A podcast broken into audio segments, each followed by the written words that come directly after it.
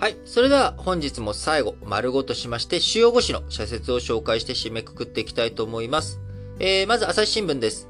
20歳の完全試合。力引き出す流れ確かに。発達段階に応じた科学的、体系的な育成デザインをどう描き、どう定着させるか。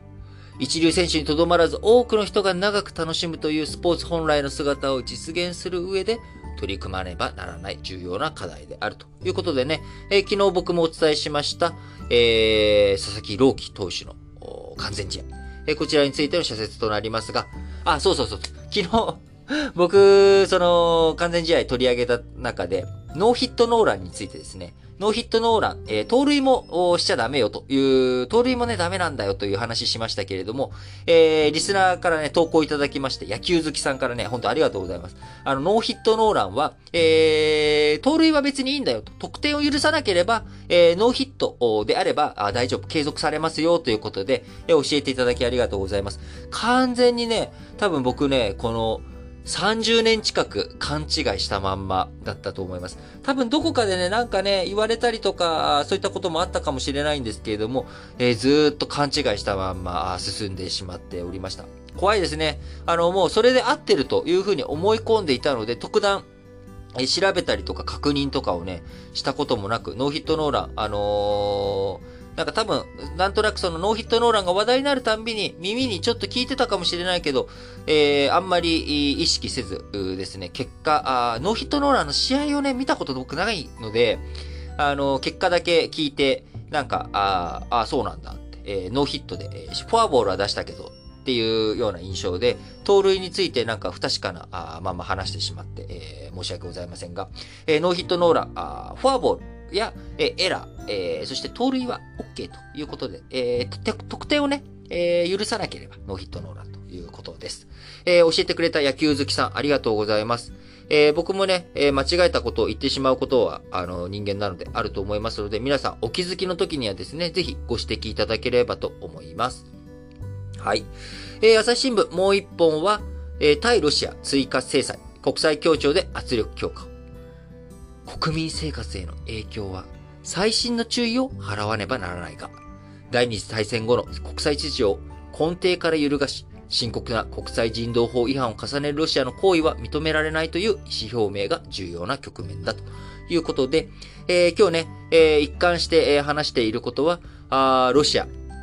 の、この経済制裁、これに伴って、えー、国民生活がね、苦しい影響を与えると。いうこと。これはもうね、えー、他の各国、日本以外の国々を見ても起きていいて、え日本にとってもですね、もうすでに、えー、酒ます量、え、こちらで影響を被ってしまっているということになりますんで、え、このあたり、最新の注意というよりも、最新の注意はね、もういいんですよ。あの、岸田文雄ちゃん。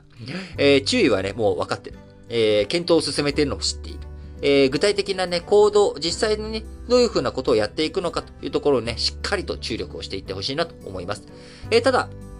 えー、だからといってね、あの、国民生活が苦しいからといって、ロシアの蛮行、これに対して何もしないというわけにはいかないと思いますので、え、そこはね、え、日本国民全体に対して、どういうメッセージを岸田文雄首相という立場から発信していくのか、どういうふうにね、国民の心を一致団結させて、え、進めていくのか、そのためにどんな対策、えただね、精神論で乗り越えましょう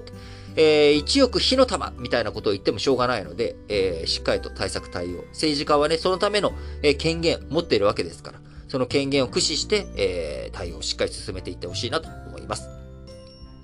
毎日新聞、芸能界のハラスメント、声上げられる制度が必要。映画を支える俳優やスタッフはフリーランスが多い。仕事を発注する側であるプロデューサーや監督は圧倒的に優位だ。テレビ界や演劇界にも同じ構造があるということでね、えー、弱者に対してのしわ寄せ、えー、そういったものがね、えー、ならないようにしっかりとどういうふうに、えー、こういった業界だけじゃなく、えー、日本社会全体で取り組んでいくのか。もちろんね、日本だけじゃなくて世界各国で同様の問題ありますけれども、えー、何もね、日本がだからいいんだではなく、日本が率先して、えー、ね、あの、こういったところに対して取り組み進めていってほしいなと強く思います。えー、毎日新聞もう一本は、ウクライナ侵攻、資源の対ロシア依存、国際協調でリスク低減を。ロシアに行動を変えさせる手段として経済制裁は重要だ。一方で、戦略を書いたまま金融などに踏み切れば、国際市場で資源の奪い合いを招きかねない。主要国の協調を進化させる時だ。えー、産経新聞。IPCC の新目標、25年の成否は中国次第だということでね、えー、脱炭素、えー、温暖化対策、えー、こちらに対しての新目標、え国際紛争の可能性は日本の周辺にもくすぶっている。原発をなおざりにした再生エネルギーと天然ガス頼みのエネルギー戦略で降りかかる国難を乗り切れるのかということでね、えー、再生エネルギーの優等生と言われていたドイツ、えー、今ね、ロシア情勢、えー、ウクライナ情勢、え、こちらの緊迫化、侵攻、攻撃、こういった情勢の中でですね、えー、なかなか苦しい状況にドイツがあります。えー、日本もそういった状況にね、国際紛争起きた時に、えー、日本の周辺でもエネルギー厳しくなるという話があり得ます。えそれに対して、しっかりとエネルギー戦略を立てずに、えー、原発をね、使わないで本当に国難を乗り越えることができるのかと、産経新聞主張しております。えー、産経新聞もう一本、佐々木の完全試合、スポーツの魅力に学ぼう。彼らの才能を誰もが持ち合わせることは不可能だが、教訓や勇気を受け取ることはできる。スポーツはだから楽しいと。いうことで、えー、誰もがね、えー、体格とかみんな、あ千差万別、持ってる才能も違います。え、その持ってる才能も違う中、ただ、僕がね、やっぱり大切だと思うのは、磨く努力をどういう風にしたかだと思います。えー、もともとね、すごい力がある人、例えば、あの、ね、えー、160キロもともと投げれる人がいたとして、そのもともと投げれる160キロと、苦労して苦難していろんな工夫して手に入れた160キロっていうものは決して同じものではありません。それは別にあの140キロとかでも130キロとかでもいいわけです。えー、僕のね、好きな野球のピッチャー中にね、星野さん、えー、オリックスとかで活躍した、えー、すごい、あのー、ボールのスピードが遅いんですけれども、えー、遅いんだけれども、いろんな投球テクニックを駆使して、えー、勝利の山を、えー、上げていった人がいます。えー、いろんなね、工夫、あるものを使ってということ。あるものを使って、えー、しっかりとやっていく。そのあるものをどういうふうに自分の武器をね、磨いていくのか。そういった創意工夫の中に、あのー、やっぱり、人それぞれ、えー、いろんな輝きっていうものがあるわけです。それがその人の個性につながっていくと思っています。もちろんね、それは僕だっていろんな才能があったらいいなとは思います。えー、歌が上手だったりとか、あるいは走るのが速かったりとか、あるいはね、えー、もうちょっとね、えー、こう、オシャンティーなね、フェイスをしていたらとかね、いろいろ思うことはありますけれども、えー、自分にあるもの、え、自分に、え、配られた手札、このカードをね、どういう風に使って、えどういう風に磨きをかけて、えー、人生渡っていくのか。あそれがね、大切だと思います。えー、読売新聞。東京証券取引所、新市場指導、改革のスピードが不十分だ。脱炭素やデジタル化など、企業の課題は山積みだ。積極的な投資を通じた長期的な成長の道筋を示していくことが大切になる。えー、日本、フィリピン、えー、2プラス2、中ロ睨み、連携して秩序を守れ。ロシアへの圧力を強化するためには、国際社会の結束が大事だ。東南アジアで制裁に加わっているのはシンガポールだけにとどまっている。共に米国の不透明国であるフィリピンに対し、日本は連携を働きかけるべきだということで、これね、あの皆さん、あ日本の報道とかそういうふうに、えー、触れ、だけを触れていると、世界一枚岩になってロシアに対してね、経済制裁しているように印象を持たれるかもしれませんが、えー、ほとんどの国経済制裁してません。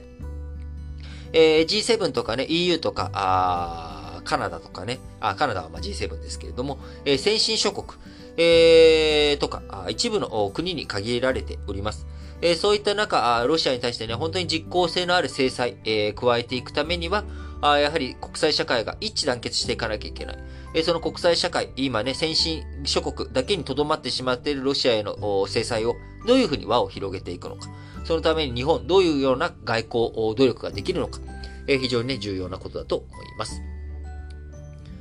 えー、最後日経新聞の2本です。少年の立ち直り促す制度に。えー、4月1日からね、少年法が改正されて、えー、18歳、19歳、特別、えー、特定少年でしたっけ？えー、名前忘れちゃった、なんだっけ？えー、と、特定少年と位置づけて、えー、17歳以下とは区別して扱うということになり、えー、これまでの殺人や傷害致死に加え、えー、強盗や放火などを犯した場合も、検察官装置、逆走の対象とし、起訴されれば成人と同じ公開の法廷で裁かれるということになりますが、刑務所に入ったことで構成がうまくできず、再び犯罪を犯す人が増えれば、法改正の意味はなくなる。社会にとっても不利益だ。刑務所でも構成に重きを置いた指導や教育を充実させたいということで、えー、いろんなね、えー、話はあると思いますが、あやっぱり社会全体で僕は、あのー、重大な犯罪を犯してしまった人でも、構成の余地をね、どういうふうに、用意していってあげるのか。あこれはね、非常に大切な問題だと思います。えー、一生心のね、えー、重荷を背負わせつつ、えー、再び社会貢献ができるようにさせていく。え社会にね、害悪を再びもたらさないようにするためにどういった仕組み、制度、世の中があるべきなのか。えー、しっかりとね、考えていきたい話題、課題だと思っております。えー、このね、改正法、社会情勢や国民の意識の変化を踏まえ、施行から5年後、なので2027年ですね。こちらに、え、見直しを含めた検討するとの不足が設けられております。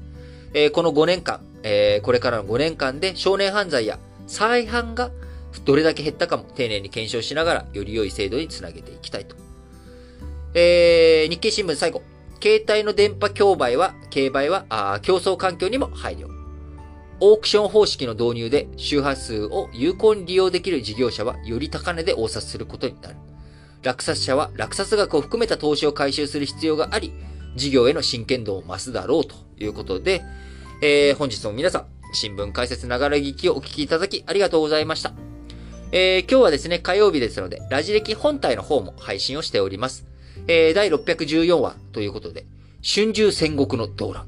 創上の陣で気づかされた TPO の P のダブルミーニングということでね、えー、中国古典から現代にも通じお話をピックアップしました。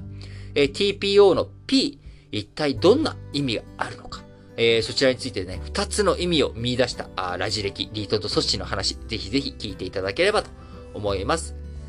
はい。ということで、皆さん、